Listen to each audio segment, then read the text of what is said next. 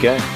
It is 1.30 p.m. on the 22nd of, where are we, September 2019.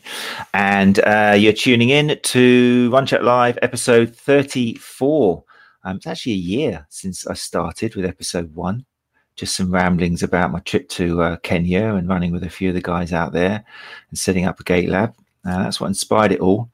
Um, so, yeah, years gone by, and here we are with episode 34 um, which again, I mean, I always say it, but I'm really been looking forward to. Actually, I've especially been looking forward to this because for one reason or another, we've had to kind of cancel it a couple of times.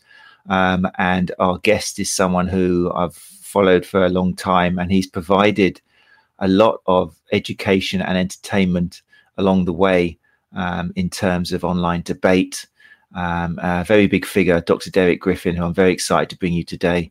Again, if you're aware of Derek, then I think he'll be um, this will be a great opportunity for you to hear him talking for an hour. Um, sometimes with Twitter and Facebook, it's very difficult to get to discuss something properly with just words. Um, so I'm hoping that yeah, it'll be a really nice opportunity to actually see Derek. If you um, join us live, which I always encourage, you'll be able to ask some questions, leave some comments. Uh, but if you listen to the podcast, then thank you very much for uh, joining us as well and supporting us that in mind, first of all, let's get some duties out of the way. So, as always, our podcast is uh, sponsored by the Brighton Beard Company.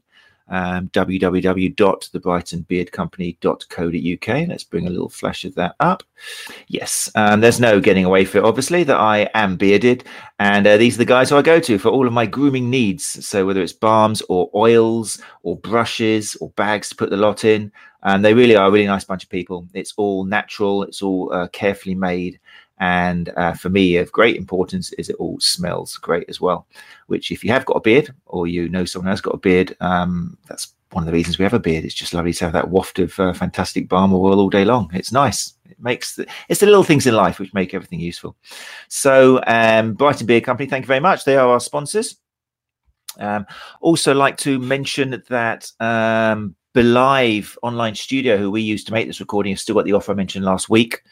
Um, if you're interested in starting a podcast or interviewing a few guests remotely, so people on the other side of the world, or then you want to test it out, don't you?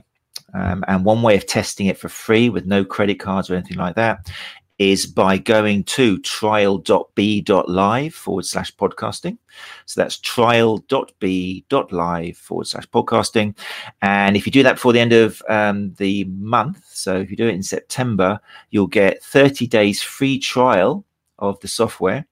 Um, and also, just by doing that, you'll get put into your name will get put into a hat to win a Blue Yeti USB microphone.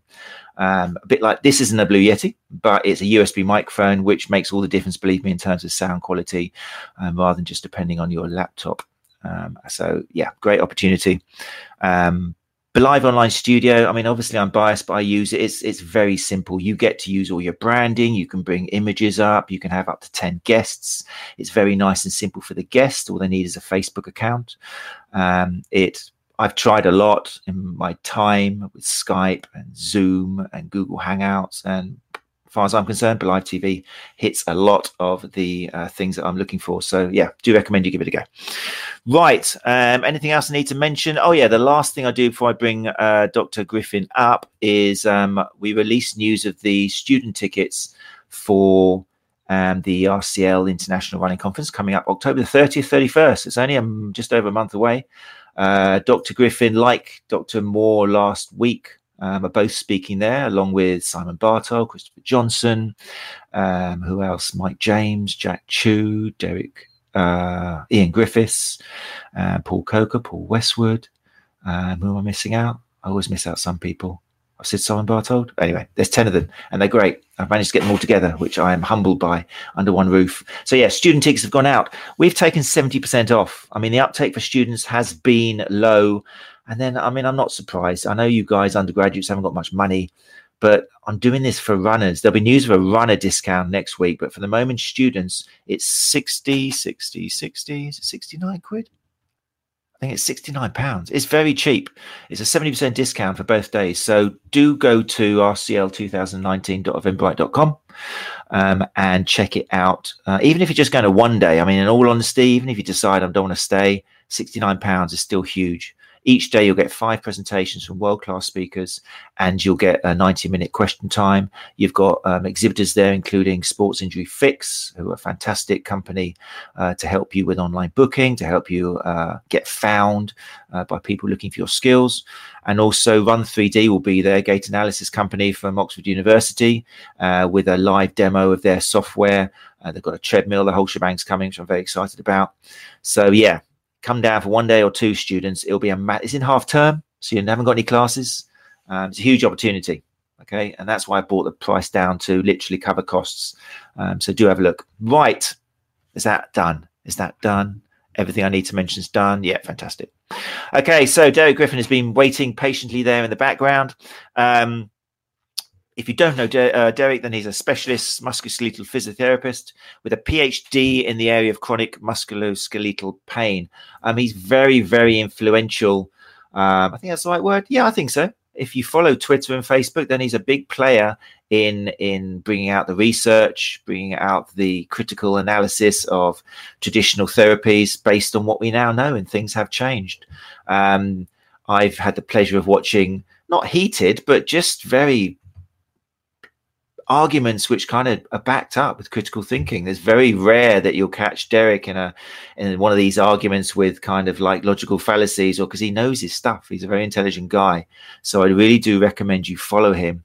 Um, he often is challenged by equally um, intelligent people. So the debate when you follow Derek Griffin online is is definitely interesting and worthwhile. Um, so I would definitely do that. But I'm bringing him up here for an hour just with me for you to watch as well. So I'm very excited. So I'm going to do that now. I'm going to give Derek a five second countdown and then um, see what he has to say about evidence based running injury assessment.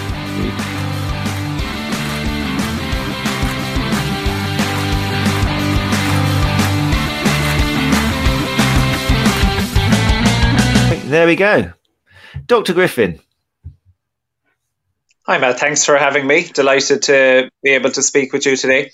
No, it's, it's the the honor is all mine. Thank you so much. I know you're a very busy man.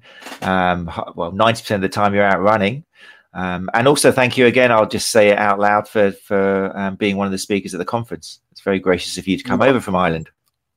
Yeah, it'll be a pleasure. Looking looking forward to it. Not long to go now. There's not, um, and I, I can't lie. I mean, last week I said Izzy Moore, Dr. Izzy Moore, she is the speaker who who other speakers are most looking forward to listening to. But I can tell you that you are in position number two after Izzy.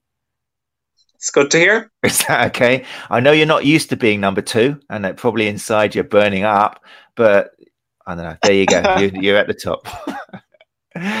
um, so anyway, yes, thank you so much for joining us. Um, I'm very, I mean, I followed you for a long time and I really wanted you on this show. One of the first names that came into my mind when I was like, wow, I could actually start introducing some of these people to a larger audience um, was definitely you were there. So I'm really pleased that we finally managed to get you um, on the show. So thank you very much. Um, why don't you, yeah, introduce yourself. Let's start off without me talking for a change. Introduce yourself and tell us what you do. So as as as you alluded to, I'm I'm a full time clinician. Um, so primarily um, in the area of chronic or persistent musculoskeletal pain, but across musculoskeletal orthopedics. And in the last two or three years, I'm seeing a larger rheumatology cohort. Um, so I have a very varied role. Um, I, I, see lots of different types of presentations. I also see some acute presentations, but the, the the vast majority of my caseload would be people with various forms of persistent pain conditions. Okay, yeah. I'm I'm interested. I mean, like I said, you're one of my go-to guys for getting up to date with the, the effect that kind of modern or contemporary pain science has had on our practice on a clinical level. But a lot of the evidence we've got is is from kind of lower back pain that's been used as a sample population a lot of research. What's the carryover like? I mean, is it fair for some people to say, ah, yes, but just because this has all comes from lower back pain, we can't necessarily translate or bring it through to when we work with runners? Do you think there is a much of a carryover with what modern kind of pain science tells us?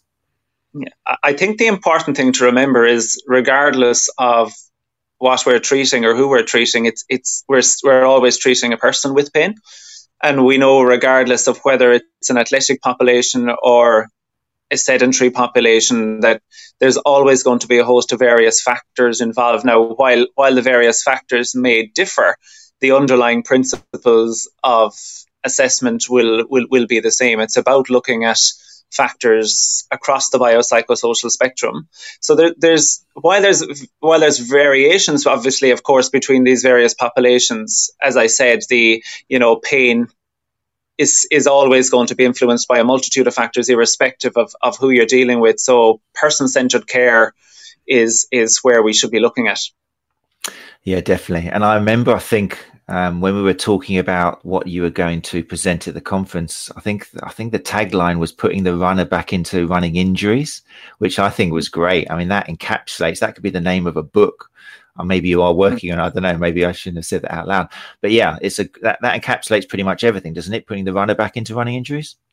Yeah, because I, I think in particularly in the athletic world or in the sporting population, there's still there's still a tendency to confuse pain with tissue damage. Now we know that that's that's probably a big issue across all populations, but the, the fundamental our, our fundamental understanding of pain nowadays is that pain is simply not a good measure of tissue damage. So while injury and changes at the tissue level are important contributors to pain, the ultimate pain experience is influenced by a whole host of other factors. And I'm not sure that we see that type of an approach applied in the sporting world just yet, as we would say in a, as you alluded to, a, a chronic low back pain population. So I think it's an opportunity for me to see how I feel that we should be applying a similar model of care to the sporting population as well. Yeah, definitely. It was interesting the other day. I mean, I do some um, courses for massage therapists. And one of the things I enjoy doing, and the reason I do them is I kind of like trying to introduce them to things which they've studied which aren't necessarily true. They've ticked the boxes. They've said that, oh, yeah, massage helps blood flow. Massage does this. They've been taught about getting toxins out of the body. All these kind of things you still need at the moment to pass the exam. But I like dropping a few little kind of I don't. Well, they are probably bombshells, but I try and dress them up a little bit more about our understanding of pain. We do a little section on on what we're actually trying to achieve with massage. Are we breaking down tissues, or are we actually massaging the nervous system, and so on? And it was interesting the last workshop I did where there was a lady who she was clued up to the extent that she started talking about somebody, one of her clients who suffered from, I think it was a mother actually suffered from fibromyalgia. And she was saying that um, she started saying that um, it was really difficult knowing when the pain that her mum was in her head or when it was actually real. And that was an interesting thing. I thought I flagged that and I didn't have time on the course to actually go through. I just said to her, make sure you realize that pain is always real. There's no such thing as just in your head or just in the body. But do you think that's still, especially for, for runners and patients and maybe some clinicians, it's still a danger of separating the two?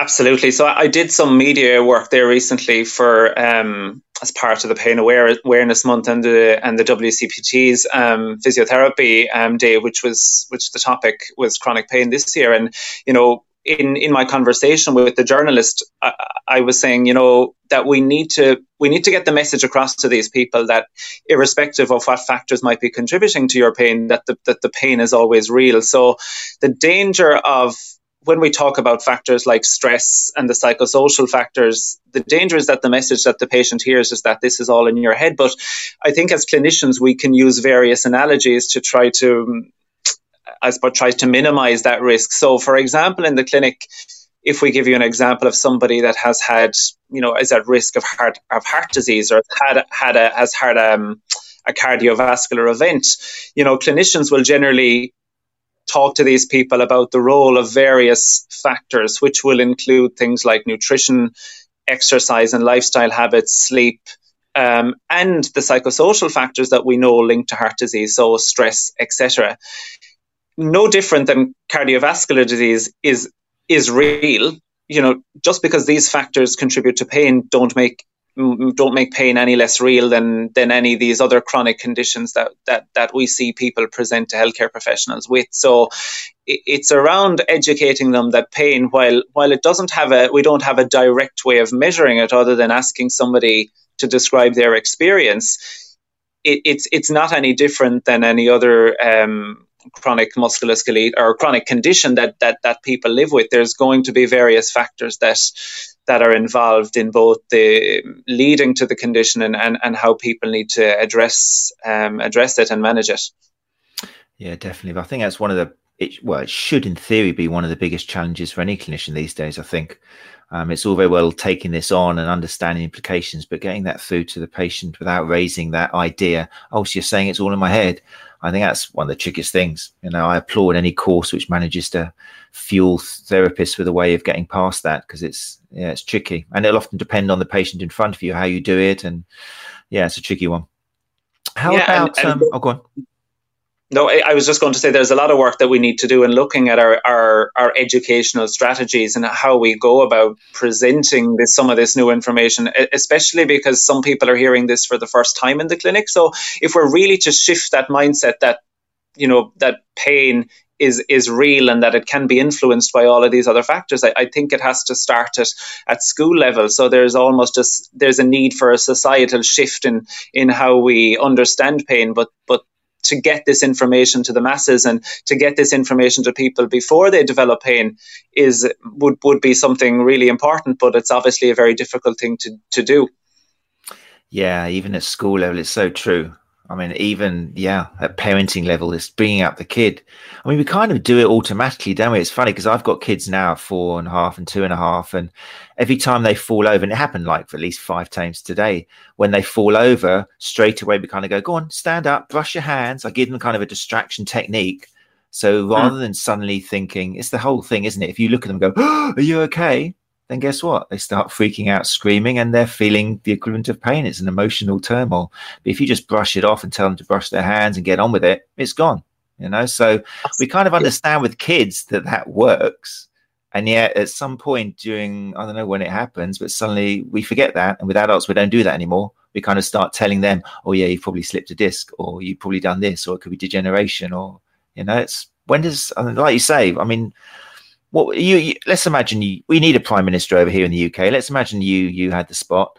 Um, how would you do it? How would you start changing this at a basic level? Yeah, I, I think there's so many different stakeholders um, involved that the first thing is, is to try to get a a message to the patient that that I suppose the same message from from from the various people that they that they end up coming in contact with. The you know the problem that many clinicians have is that particularly with people with chronic conditions, they're they're seeing various healthcare professionals and they're often getting mixed messages. So I think at a even at the undergraduate training, you know, for physiotherapists, um, doctors, anybody that's involved in in patient care, you know, there's an onus on on these institutions to be looking at, I suppose, getting getting these healthcare professionals to understand concepts around self management and, and, and pain pain management you know much earlier in their training so that when when they're when they're eventually seeing patients that that they're giving them these these positive um, messages. But but broader than that you know introducing some of this stuff in into school curriculums or you know into you know the an emphasis on lifestyle, physical activity, etc. from a very very young age, just promoting health literacy and health awareness and getting people active. There's you know there's, it's it's a very complex topic as you said, but there's there's so many different stakeholders involved. It's it's it's very hard to accomplish that. Most definitely, which is why I think I celebrate it whenever. I mean, you've been in the, I think it's the Irish Independent a couple of times, is it now? Or a few times. You've managed to make it through into kind of national press, which I just applaud because it seems to be such a challenge to get, you know, a learned, up to date physiotherapist actually being quoted as opposed to someone who's part of the part of the problem. Yeah, well, um, I suppose I see, I see it as part. I almost see that as part of my role. You know, I, I think I would like to see more clinicians doing that because part of my, my my duty is to is to educate people and to get this information out to them. And, and running public health campaigns in the national newspaper is obviously a, a very effective way of, of of doing that. So I would like to see more clinicians engage with with patients at a societal level or not just not even just patients, but engage at a societal level with the public to try to reshape some of the, the negative information and, and, and to counteract some of this negative information and the, um, I suppose the non-evidence based statements that we often read in, in the paper. But do you think the barrier, I was under the impression that the barrier is the people like yourself don't get approached enough and they'll go for the list. The editor's got a list of people who are ready and to, to give a little quote. Um, why? How did you get approached? And and Mary O'Keeffe, isn't it? How did you two both get approached? What was the situation there?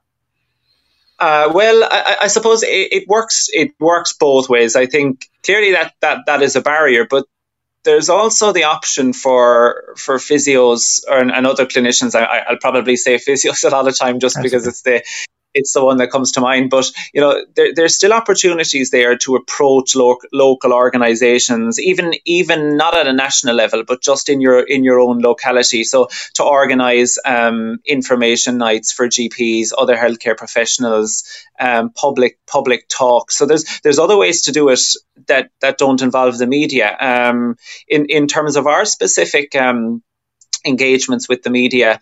Um, some of those were initially came came through um, through Mary, and, and while Mary was um, when she was based in Ireland doing doing her PhD, that that's when we did a lot of um, we did a lot of that work, and it, it's quite interesting because we've we've done a few pieces now, but the very earlier piece we did, there was a very mixed reaction. So there there was a great clinical reaction, but but we got very mixed. Um, messages from from I suppose the public and from patients, and and I, I actually think Mary collected a number of those um, responses that we got. So we had to reflect on that, and ha- having reflected on that that initial piece that we published, I suppose it may have come across as as being a bit blunt at times. You know, this is the this is the danger when there isn't a person in front of you and you're just putting pen to paper.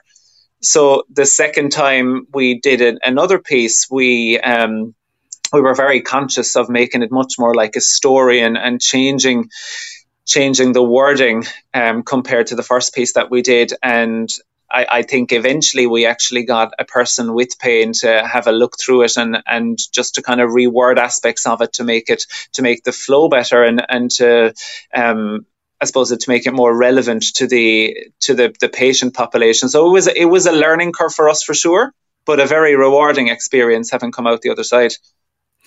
I think often the battle is getting, I mean, working with the editor. I mean, they're professionals. They know what's going to sell. They they know what the public, what's going to make the public stay on that page and not just turn it over. So as always in life, yeah, like you say, there's your message, there's the facts, and then there's their skills in being able to change it just a little bit to make it more readable and palatable for the average kind of, you know, John or, or Jane Doe. But I think that's For where sure. part of the problem goes because the editors will get involved and suddenly they'll give it a headline or a photo. The number of times I see a I don't know, top 10 strength exercises for runners, and they'll stick someone doing a hamstring stretch, you know, with a leg up on it. It's just the stock photo comes out, you know, and then even the subtitle, which the writer's got nothing to, to, to, you know, nothing to do with, will suddenly change. And it's quite horrific when you get the proof back. And it's like, I never said that. What have you put that in for? Did you have complete control over your entry into the paper, or did you get a proof? Were you able to make sure nothing like that happened? We we, we did for most of those people, most um, pieces, thankfully. So we we were able to write the piece. I suppose it was written by us rather than written by the journalist. The journalist obviously and the editor obviously would have approved it, but we had the opportunity to write the piece, um, and and they and and subsequently they published it. So thankfully we had control over the language that um, that we use. And the more recent pieces that I've done, um, the journalist was very cooperative as well, and and actually you know really wanted to get an accurate message across. So it was important to the journal as it was as important to the journalist as it was me that that the message that we're that we're giving across here is is an accurate reflection of the science.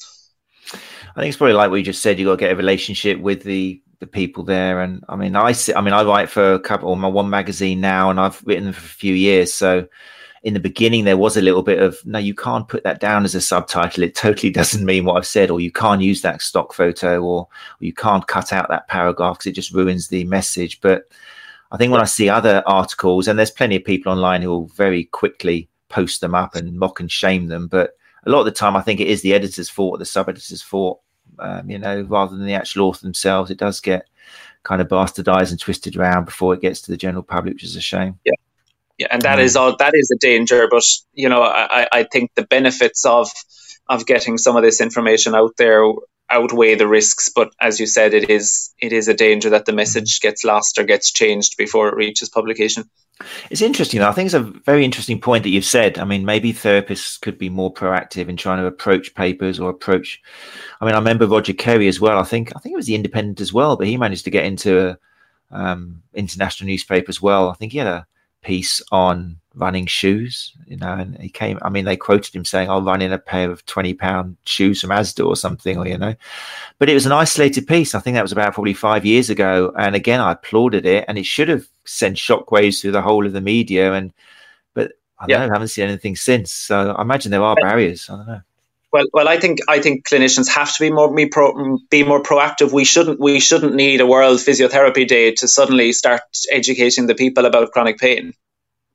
You know, yeah. if, if if people can do it on that day, you know that that can be done on a more regular basis, and not just chronic pain. I, I don't mean that you know it's just chronic pain we need to be educating people about, but you know, health literacy and public health awareness is a, is a huge topic, and uh, physiotherapists and other clinicians we play a huge role in in health promotion. And the only way we're going to help that is to be going out there into the community and, and engaging with the community and keeping people healthy, not even just patients. We should be interacting with these people before they become patients. I think it's a good point. I think some very valid points which I never planned on talking to you about, which is the thing I love about getting someone live and talking to all these sort of things come up. Um, so yeah, some very good, interesting points there. Let me just say hi to Mike James. He's in the house. Hi, Mike. How you doing? And Chris has joined us, and Gustavo Torres. Um, it's ironic as well. Again, it's just confirmation bias. The people who watch this show, for example, are people who I know live and breathe what we're saying anyway. I wish we could get someone in there who was actually like, "Well, what are you talking about?" or would start arguing or defending. It doesn't happen. It's that's one of the tricky yeah, things as well, isn't it, with social media? You're just Absolutely. We all, yeah, we all bring our biases to the table, and it's a it's a very difficult thing to to, to get around. And yeah. you know, we'll, we'll be attracted to the information that that fits our narrative and fits our bias, and and trying to take the other stuff on board is obviously a challenge for all of us. Mind you, you do sometimes like to hang out in places where you know that the mod, most of the people in there are not going to be on your page, maybe, or not on the same side. Yeah, I suppose, you know, uh, a lot of my while a lot of my work is in chronic pain, I, I, I take you know I, take a huge interest in a lot of other areas as well. So I read the literature quite widely, um, and I think that that has been very helpful because reading you know reading some of the the other areas that you wouldn't necessarily directly work in just give you that extra bit of it you know that that extra bit of information is never wasted it's never lost and it and it just you know sharpens your clinical decision making because patients are different. They present with various um, various combination of things. So you know, contrary to what I suppose some and again this is the portrayal of what what how some people come across on social media is that that we're in a we're in a silo and we read uh, a specific branch of the literature. But you know, for someone like me and many other clinicians, I would read a lot. I would read the biomechanic literature. I read the exercise literature quite a lot, the the psychology literature, and it's it's a it's about just keeping an open mind from the various disciplines and and and how we put all that information together when the patient is in front of you is the is the bit that that that's important. That's cool. Yeah, definitely. Well, like I said at the beginning, I totally recommend that therapists follow you. And I mean, if you want a blueprint, not again making your head too big for the screen, but if therapists want a blueprint on how to stay up to date and how to debate and, and talk and because I noticed as well, like you can get in some quite heated arguments, but you, you stay so polite and educated and you back it up with concise. It's it's good to see. I like it, me personally. I think Mike yeah. and Chris. Does. So thank you anyway. Right, we labeled this um, episode as we're going to obviously want to appeal to runners in particular. Um, you're a runner yourself, you've got loads of experience. So, to narrow it down, we're going to talk about running injury assessment. So, runner comes through the door. Um, yeah. Let's start off. I remember I saw a nice thing which you wrote or spoke about somewhere else about um, about yellow flags, which is a is yellow flag still a useful thing to talk about?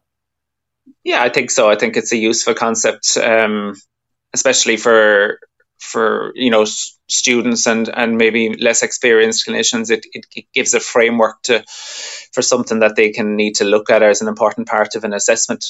Yeah i think so. I mean that's something i definitely mention um, when working with people who've done basic courses because i'm not sure in physiotherapy maybe it comes up as a standard part of of the lectures and stuff but i'm not quite sure it gets talked about enough in other professions, or definitely not sports massage and ther- sports therapy. But I like the comments I read about you. You were talking about um, noting the areas on a body chart that a patient marks. And it was interesting because in my time, I got quite a. I always used to get annoyed when receptionists in the clinic would hand the sheet to the patient to fill out whilst I was kind of finishing with the last patient. It was like, no, I want to fill it out because I want to have a conversation with them. But then you brought up the idea that you like the patient to fill it out because you like to see where they note on the body mark, maybe um, kind of how they note it and that sort of stuff. Um, which opened a new dimension to me. I thought, actually, the guy's got a point. Give it to them because, again, you can tell a lot of information by what they put and how they put it. So, tell us a little bit about that. I suppose to begin with, I, I, think a lot of that stems from there has been some literature which I, I, can't recall off the top of my head now that looks at a comparison when you when the clinician fills out the body chart and the patient fills out the body chart and how they actually compare. And there's often quite a discrepancy in in what what what they mark. So that probably tells me that you know when we fill out the the chart as clinicians that we're bringing our bias to the table rather than giving the patient an opportunity to to express their pain in a you know use using a body chart. So that I suppose that's the first reason. But the second reason is that we know that the spread of pain or, or the, the number of pain sites is actually quite an important prognostic um, measure um, in, in pain. And, and the prevalence of multi site pain is actually quite high. So, particularly for disabling or persistent pain states, it's actually quite rare that pain stays in the one area. It's, it's much more common that people report multiple pain areas. And we know that the more pain areas that people report, generally that's associated with higher rates of disability, poorer prognosis, and there's a higher psychosocial burden um, associated with that. So, a lot of information can be gained from the body chart. And I think it's important to point out here is that it has been shown, particularly in David Coggon's work, who's done a lot of work on occupational um, related pain. And he has shown that the prevalence of multi-site pain is much higher than we would expect if this if this was a chance finding. So it's very unlikely that these different pain areas are are independent statistically. That that they almost reflect uh, a phenotype of or, or a distinct clinical phenotype that we shouldn't see these various pain problems necessarily in isolation that they together reflect um, they're part of the pain state. Now, that doesn't mean that the, the physical factors aren't relevant here, and, and I think that's the message that often gets lost in all of this. You know, while the while physical factors and, and tissue based factors and peripheral nociception are, are are probably relevant in to some degree in most pain states. If someone presents and they have multiple pain sites, all it suggests is that there are other factors that are probably putting these people at risk of pain in general rather than seeing it as you know distinct injuries in different parts of their body that that there's some common factors that that might be accounting for um, part of this variance yeah no very interesting it's um it's almost like taking because traditionally you'd put body charts into the objective part of the consultation, but by looking at where they fill out, how they fill it out, how thick the line is, um, you're actually putting it more into the subjective as well, aren't you? Giving them a chance to to express themselves and give you more valuable information. Um, yeah, yeah, I think it's great. Yeah, it makes good sense. Um, what else, for example? Let's let's imagine that somebody is watching this whose ears have suddenly just pricked up. They've gone, "Oh, I never thought of that." Tell me more about this subjective assessment kind of thing because i think it sometimes especially for well i'm lucky because i've had private i work in private so i'm generally for the first appointment i've always got an hour. Um, it's it's calm peaceful the patient's ready to talk. For for a physio i guess who's um, only got 15 20 minutes you know both the patient and the physio aren't quite happy to talk so much. But tell us some of the other things which which you think are kind of like hugely important factors to to to address within the consultation? Yeah, well, I suppose I'm in I'm in a similar position in that I have I have an hour with um, with every new assessment, and uh, to me, the story and the subjective history taken is is is absolutely crucial. And and I suppose I've done a lot of work. Um, I've been I've done a lot of work teaching as well and in, interacting with students. And you know, I suppose the traditional model has been is that the subjective has become a very kind of a formulated. Um, way of, of gathering information and that we we get it down in 15 or 20 minutes and then you move on to the subjective assessment but i think what you'll actually find is with, with more experience the subjective part actually becomes longer um, or it becomes much more intertwined with the objective assessment. I don't see them as distinct. So when you're examining somebody you know, objectively, quote unquote, that you're still talking to them, you're still interacting with them, you're looking at their reactions, their behaviors, you're still you're still interacting with them and ch- and chatting to them and asking them these various questions. So that's the first thing. I, I don't see them as very distinct. But if we if we take a runner, for example, so to try to make it relevant to to people listening on this podcast. So as part of the subjective history, I'm obviously interested in like what what brings them to the clinic you know? So just giving them an opportunity to to discuss their the issues and and and you know ultimately why they're sitting in why they're sitting in front of me. And that may be pain but more often you'll find that again with the runner it's pain that's preventing them to run or it has had a negative impact on their on their performance. So we, we need to be very clear from the beginning and what what their primary concerns are.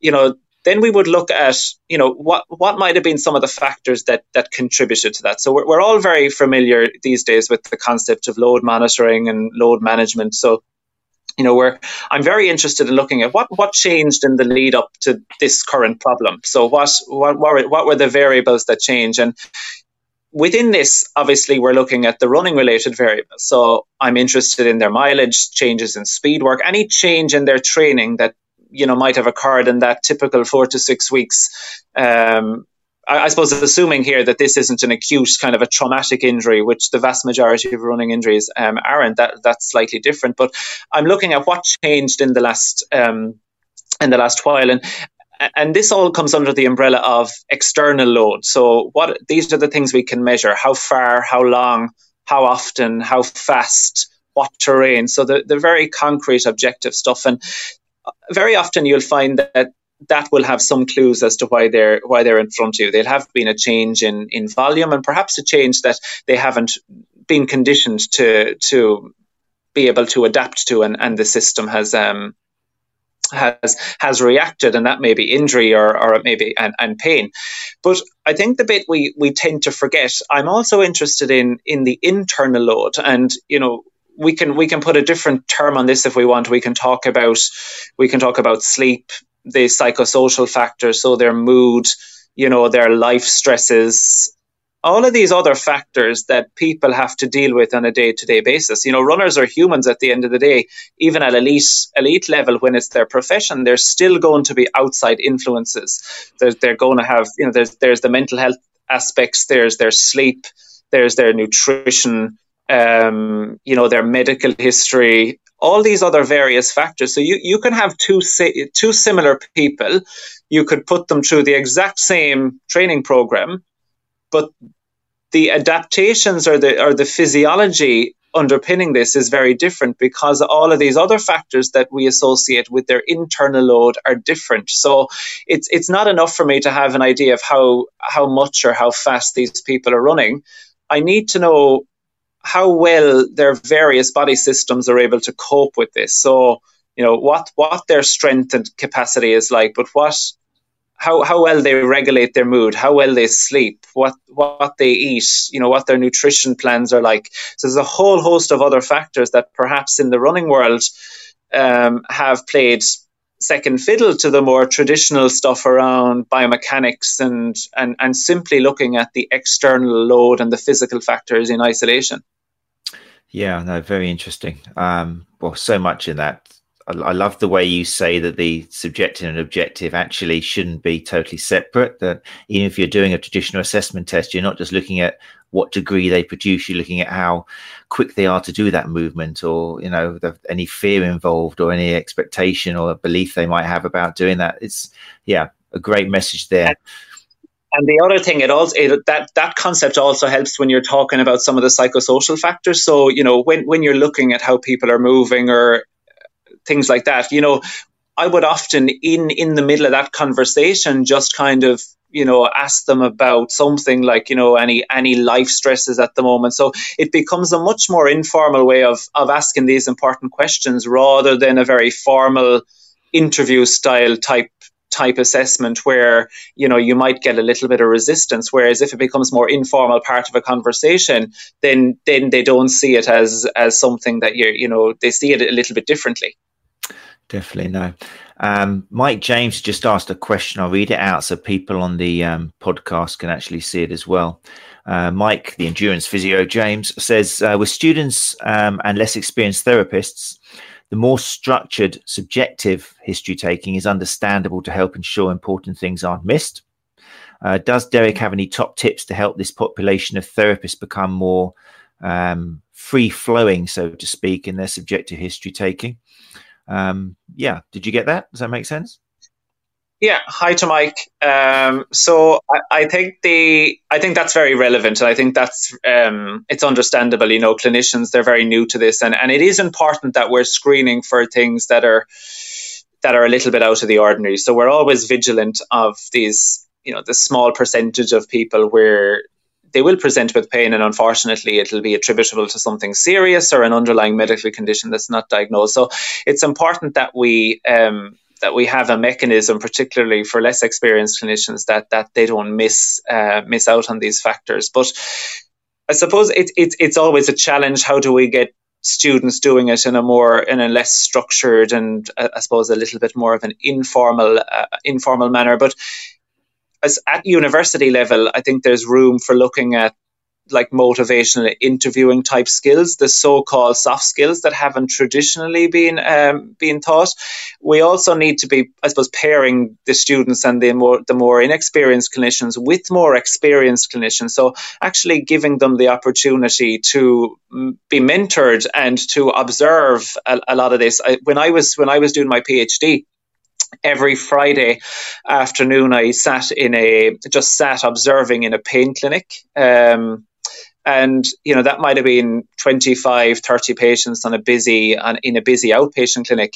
And just that experience of sitting back and seeing other clinicians in action but but just having the opportunity to just listen to patients. And you know i wasn't asking the questions at that stage. And it gave me an opportunity to just listen and, and be able to reflect. So i think the only way the students can develop is when we put them in touch with clinicians and in, in environments that are conducive to allowing that type of an approach to happen. You know, too often they're into a setting or into their first job and and you know they're maybe not getting getting that type of mentoring that they that they require to develop these skills because it, it is a skill and we're all developing it all the time. So you know the answer to that question is multifaceted but you know good mentors good strong mentors and some of those so-called softer skills around interviewing and listening skills developed at a much earlier age in the or earlier part of the curriculum i think is a, is a crucial bit of that yeah, that's a uh, yeah, that's a good answer. Mike. I hope that helps answer your question. Um, yeah, there's yeah. I mean, I've always I felt that maybe I got into therapy because originally the first kind of thing I really enjoyed, and, and now I've gone back to it is teaching. So I and one of the things obviously you learn about teach, being a teacher or a lecturer is kind of making sure you don't do too much of the teacher talking time. It's all about, especially when I was teaching English as a foreign language, you're always trying to elicit the answer from the patient because um, that's the way people learn languages. You don't just want to translate it. And I always think the carry through from that, just even in, in any topic, allowing the student to reach their conclusion, allowing the student to give you an example or fitting what they've just learned into context, all these basic teaching skills translate really accurately through to when you're trying to help somebody in pain, I think. Um, because yeah. again, you're allowing them to come up with the answers. What does the pain mean for them? How would they describe it? What do they think the issue is? But I don't think, again, on a lot of the things healthcare practitioners are taught, again, you are you're not brought up as a teacher or an educator. You're brought up as like um, like an operator as opposed to facilitator, where you've got the magic hand you've got the skills where you're going to fix somebody. So I guess that yeah, we got to teach therapists to become teachers and educators as opposed to kind of just technicians. Does that make sense? yeah, I, I think I like that whole concept of almost clinicians acting as um acting as a coach. You know, mm. it's it's it's about listening to the to the individual, and it, okay, it is our job to kind of help them piece the various bits of the puzzle together to make make it a bit more make a bit more sense to them, but then kind of plan that journey in terms of what we're going to do to help them better cope and manage that. Mm. I remember, I mean, when I did a while back now, but when I did the kind of, um, I think it's UK Athletics at the time, I can't remember they changed the name now, but the coaching kind of uh, certification and that, a lot of it was teaching you how to be a coach. It wasn't teaching you about different types of runners or foot strike, all these things. It was showing you how to demonstrate, how to make sure that everyone can see, everyone can understand, getting the runners who you're coaching to kind of repeat what you've just said, the instructions, or giving visual demonstrations. And again, it made me think this is great. You're teaching coaches how to be coaches, regardless of what you're actually, the information you're giving you're educating people how to be educators. And I get the impression yeah. that with a lot of the CPD that goes around and the courses that are offered, and I read all about what's being offered, and there's not enough of this. Um, we're, we're expecting clinicians these days to be educators, but how much CPD is out there helping clinicians become educators? yeah, it's it's it's definitely a challenge, and and again, you know, we we need to be promoting more of that, and maybe even promoting it within the clinical setting. You know, you again, I go back to this idea of, of, of other clinical mentors and other people that have experience in this in, in this area, and just just observing and getting people to observe and, and critique and and and just having a very open relationship that you know that you can offer some advice to some some colleague, but but the your colleagues can can equally um, look at look at what you're doing and, and perhaps give their um, give their input as well. And it, you have to have a good working relationship between between these various healthcare professionals. Yeah, definitely. And there's another question here from Daniel, osteopath from Glasgow. Um, let's put it up. I'll read it out for people who listen to the podcast. So Daniel Gerber um, says, Does Derek go into nutrition plans with lower end newer recreational runners? Does he advise or does he refer on? So that's going back to what you're saying about making sure you look at the internal load. Is it something which you feel you're able to comment on, or do you feel that's kind of not your area? Yeah. You well, think? yeah. Look, well, it, it, it is in my area, but I, I will I will generally ask them about their nutrition just to just to get a sense of what what what their nutrition entails but if if i feel in any way that it might be a significant contributing factor um you know, be it they be underweight or that you know just subjectively they're they're reporting issues with appetite or, or food, then in those situations, absolutely to refer to a registered dietitian that that that can give them more specific advice. So I suppose to answer Dan's question is I don't. I I, I bring up the bring up the idea just so I'm aware that this is something that might need to be addressed, but it's it's not something that I directly um I engage the patient with. No. Yeah. So in other words, it's a conversation you've got to have to raise any potential red flags and then have that kind of referral network to be able to pass it on to somebody who again it's so tricky with referring isn't it? I guess in time you surround yourself with people who you know on the same page but nutrition itself and dietitians there can be a lot of variance can't there in, in what the advice they give? Yeah. So and again i suppose that's just time developing working relationships with various healthcare professionals and you know and meeting up with these healthcare professionals to discuss the various concepts and have open conversations about where where you're coming from and what you need to what specific advice or what you're looking for from from that athlete. So there needs to be a very clear um, agreement between whoever you're referring on to and the referring clinician Definitely communication. Who would have thought we need to start talking to each other? What a crazy idea. um, okay, so we've kind of talked, we could go into great detail about other things about the importance of the subjective assessment and how they, I understand completely what you're saying, whether you shouldn't separate the two. But how about, I mean, some of the, it's interesting when you look at traditional objective assessment and some of the tests we use. I'm very interested to hear what tests you do still use out of the many, many, many which were taught and are still taught obviously it'll depend on the runner in front of you, but have you got some go-to ones which you'll always use?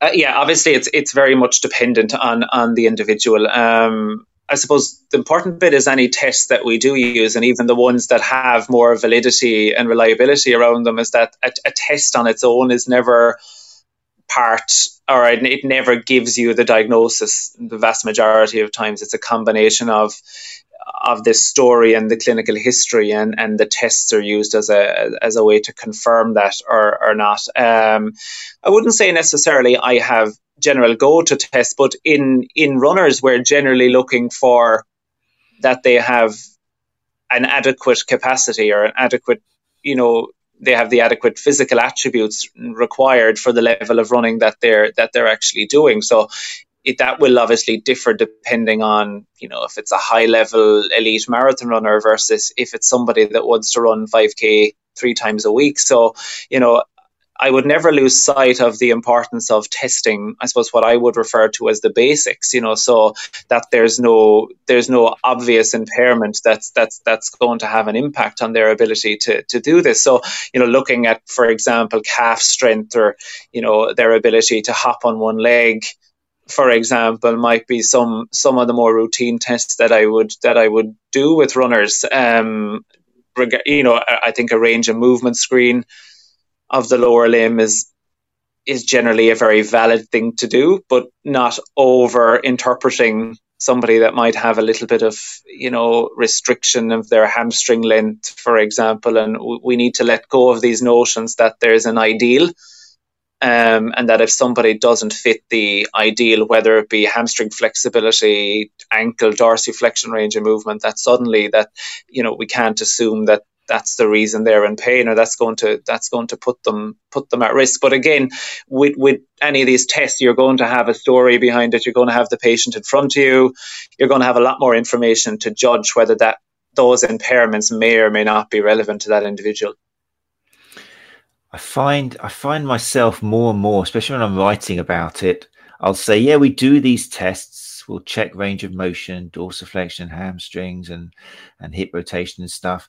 Um, but we're not going to draw any massive conclusions from it, and and we'll kind of note it down, and it's part of this jigsaw, etc. But I do wonder whether a time will come where we realize that a lot of the time later on we're not really drawing on these tests for anything. It's they seem to be disappearing more and more. I use the test to rule out stuff, like you say, jumping up and down on the spot, maybe to check it's not something like something where we're going to have to say, right, you need to really pull back the volume or stop running, like stress fractures or something. But in terms of if they're just come in pain, it seems that these tests are becoming less and less relevant. Symmetry, for example, I mean, a lot of the tests we do are checking for symmetry, and it still confuses me as a clinician because, on the one hand, I'm saying we shouldn't expect runners to be symmetrical because in nature, symmetry doesn't really work. Even in the elites, we don't get this symmetry. And yet, a lot of the tests seem to be check the left, check the right, are they symmetrical? If you take that away, it seems like you're not really left with much. Yeah, I, and again, I, I think it's we have to be careful with any causal reasoning here. Um, the, the, the problem is the, the, a comment that I often say is that as clinicians, we're, we're generally inherently biased because we see people with pain that present to the clinic. We don't see people either without pain that have all of these impairments that that we don't see in the clinic, or people that have pain and we still don't see in the clinic. So they're, they they they appear to be functioning quite well. So we've got to be careful that the population that we see, it's very easy to make causal claims about you know their foot posture and pain or or their hip range of movement and pain when somebody could have a similar range of movement or have a similar have similar deficits, um, so to speak, and and and be running pain free or perfectly fine. So you'll often find in the subjective, if somebody has a very rapid or a sharp increase in their training load, or it was very clear that life was very busy at the time and there was a lot going on and, you know, they weren't recovering well and they were run down, sometimes the answer is very obvious or at least you know there's a collection of factors that when i say obvious I, we still have to be careful that we don't assume there's a one-on-one relationship between these things. But i suppose the story will fit with you know why these people might be injured. And in, in, in those situations i think putting too much emphasis on these so-called special tests is is often making the athlete more vulnerable. Because now if we had just addressed the loading factors and and their recovery strategies and you know and their and and reassured them versus identifying all these impairments that they probably never knew they had, and now suddenly they're this athlete that's that's that's full of broken parts that need to be fixed. Yeah, I mean, I I wonder whether like you said at the beginning, where we we we're biased and we only really have people coming in in pain, um, so we don't see all the people. I wonder whether it would be interesting um, if clinicians actually took the time to make a little record of, for example, people that walk in with. I always use with my students one shoulder higher than the other, but they've come in with an Achilles issue or something, you know, yeah. because just to write that down, just to note it. Oh, today someone came in like that, but it wasn't with a shoulder issue. And then over like a half a year or something, just to have a visual kind of like a useful bit of data to show how many people really are asymmetrical, uh, how many people might have I don't know, uh, maybe it's a strength thing as well. Maybe we might find out that people come in and they've got massive tonicity um, in their calves, um, or maybe the calf, which is really kind of hypertonic and is actually the one which is fine. It's the other flaccid one, which hasn't got any tone, which is actually painful.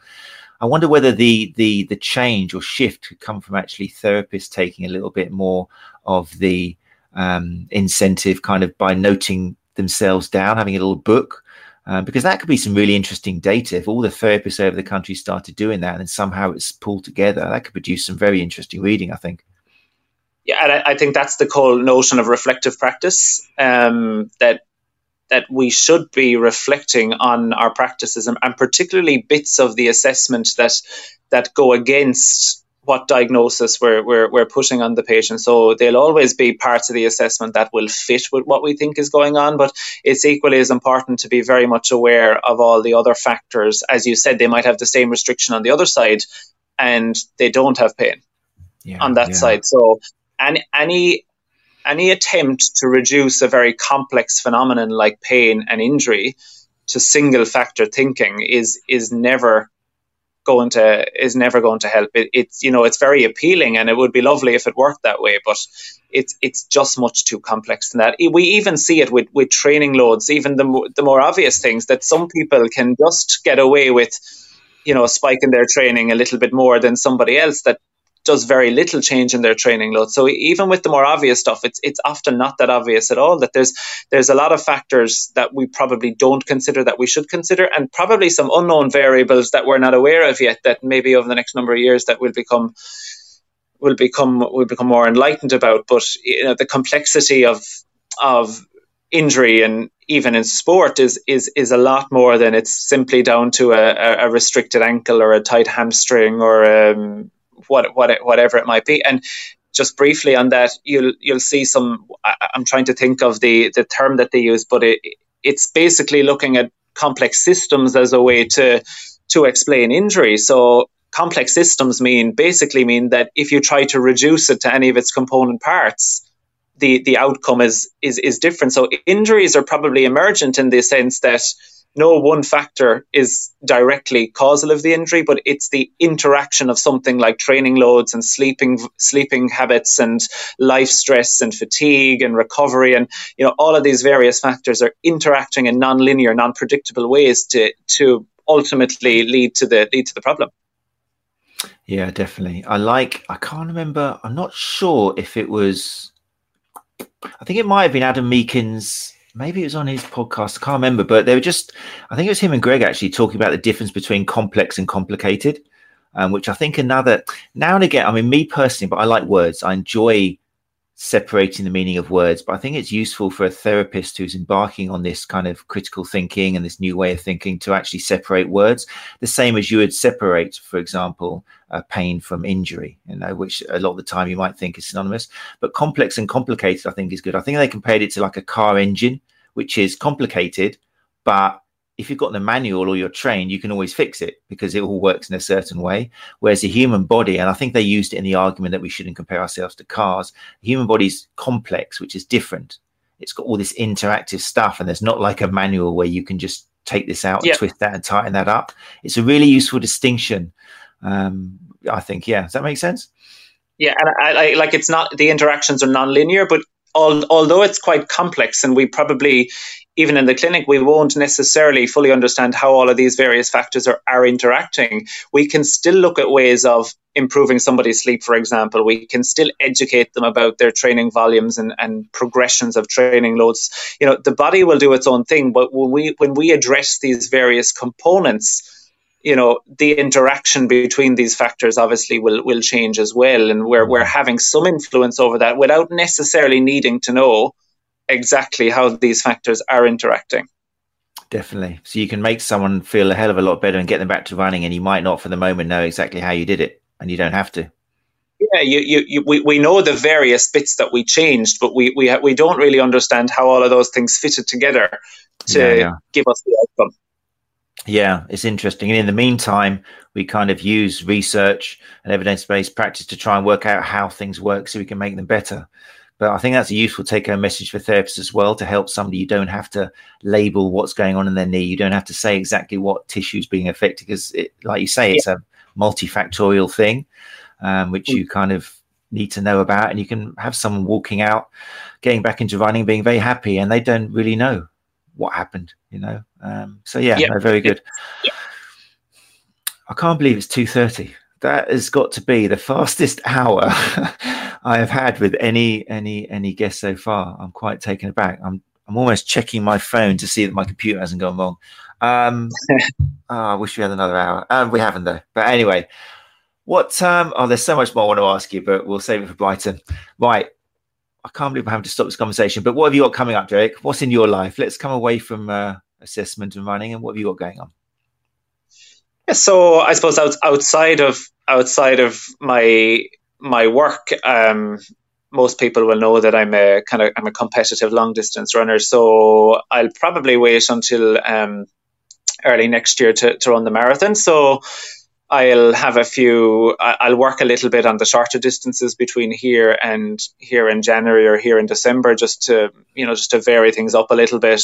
Again, work on probably some of my deficits and in preparation for um, to try to run a PB as um, in early, next year, probably March or April. I'll, I'll, I'll, target a marathon around that time. So again, it just requires a, a huge amount of preparation to, to run the marathon.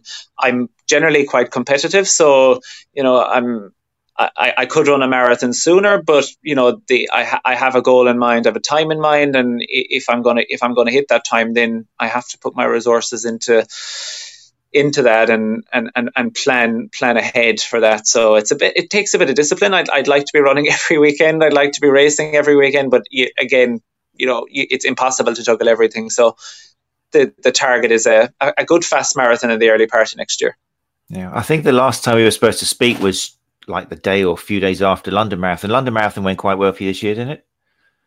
Yeah, I had a really good run in London. A, a lot of work went into that. Um, together with my coach Andy, I, I worked a lot on. Um, I worked a lot on my speed work leading up to London. I, I, I, was very consistent in my training, which I think was the was was the big thing. And and having ran the marathon many times previous to that, I've had a lot of I've had a lot of difficult marathons. I've had some really good marathons, but the difficult ones have been instrumental in in just teaching discipline and, and teaching respect of the distance. So I think in London, it everything just came together. I had I, I, trained really hard. I trained well consistently, but I had respect for the distance. I, I, I understood how it, what it what it involves to race the marathon. My pacing worked. The weather was good, so everything just came came together on in April, and um, I was very pleased with with that performance. Cool. I think, I mean, I love hearing about your running exploits, and I think it, it, I think we couldn't argue that it helps if you're looking after runners to be a runner yourself. We don't have to be as good as you, fortunately, because I'll never get there. But I mean, would you agree if you're going to help a runner, it's useful to have that background where you know the challenges, you know how difficult it is to put theory into practice sometimes? Yeah, I, I, especially because as, as a clinician, I'm going to be seeing runners in, we, we see them when there's an issue. So when they have pain or that when they're injured and, and, you know, that, that has a profound effect on, on their general well-being. You know, for, for the vast majority of us, the running is, is more of a hobby than it is, you know, it's, it, it's not work. So we, we use it as much as a coping strategy as a way to manage our, our life stress. And when you, I, I think clinicians again need to understand this. When when you take somebody's coping mechanisms away for, for them it might be running you you often remove them out of their social environments you know their their mood changes it's much more than just just running and, and i think tom goom had a had a nice um, uh, picture up on Twitter recently about just the impact of when we stop people from running and, and the, the negative effects that, that that has. So, as a runner myself, I can empathize with these people as how, how it feels when, for whatever reason, you're just you're just not able to run. Definitely, it's a very big one and something you could probably put a whole episode uh, about. Well, look, Derek, um, I'm sorry, I really feel bad that the time has beaten us. Um, it's gone so quickly. Um, you're coming down to Brighton. I'm very excited about that, along with the other nine. It's going to be fantastic seeing you all interacting together. Is there people who have you met? Uh, people, I'm um, Simon Bartold, Jeff Scully. Have you had a chance to meet them in person or? I, I don't think I've actually met any any of the people presenting, but you know they, these are all hugely influential um, people in in in the running world and and just in the performance and and the clinical world as well. So it's a, it's it's a huge learning opportunity for both. I think for all the speakers as well as it is for the participants. And you know all of these people that I've had the pleasure of interacting with online, they're they're all very um, reasonable people. They're all very um, genuine sharing their information, you know, with, with, with the common goal of of improving the health and the, the performance and well being of, of, runners. So I'm really looking forward to it. There's going to be a huge opportunity for networking between all between the participants and, and the speakers and it just provides a, a, a forum where we can we can have genuine discussions in a non kind of a non-structured or you know in a very informal way. And you know people have the opportunity to to talk about topics that as you said sometimes we can talk about properly on social media just because the limits of, of social media. Definitely. I mean that was one of my i mean it's ironic slightly coming out of a podcast it fueled my kind of desire to actually increase face-to-face participation and that's why i did it I, I, love doing podcasts i love chatting to you and it's very very useful being able to chat to somebody remotely like this but i do worry sometimes that i see a lot of workshops and a lot of education now being done remotely because it's so much easier i watch things like Black Mirror on TV, and I'm scared that that's the way it's all going now. That we'll lose that face-to-face contact, and I still believe that there's a massive element you take away when you just rely on on internet and online. You need that touchy-feely, seeing that person, hearing them, that face-to-face communication. So yeah, I'm very excited to see you all together. I think it'd be a great event. Absolutely, yeah, I agree.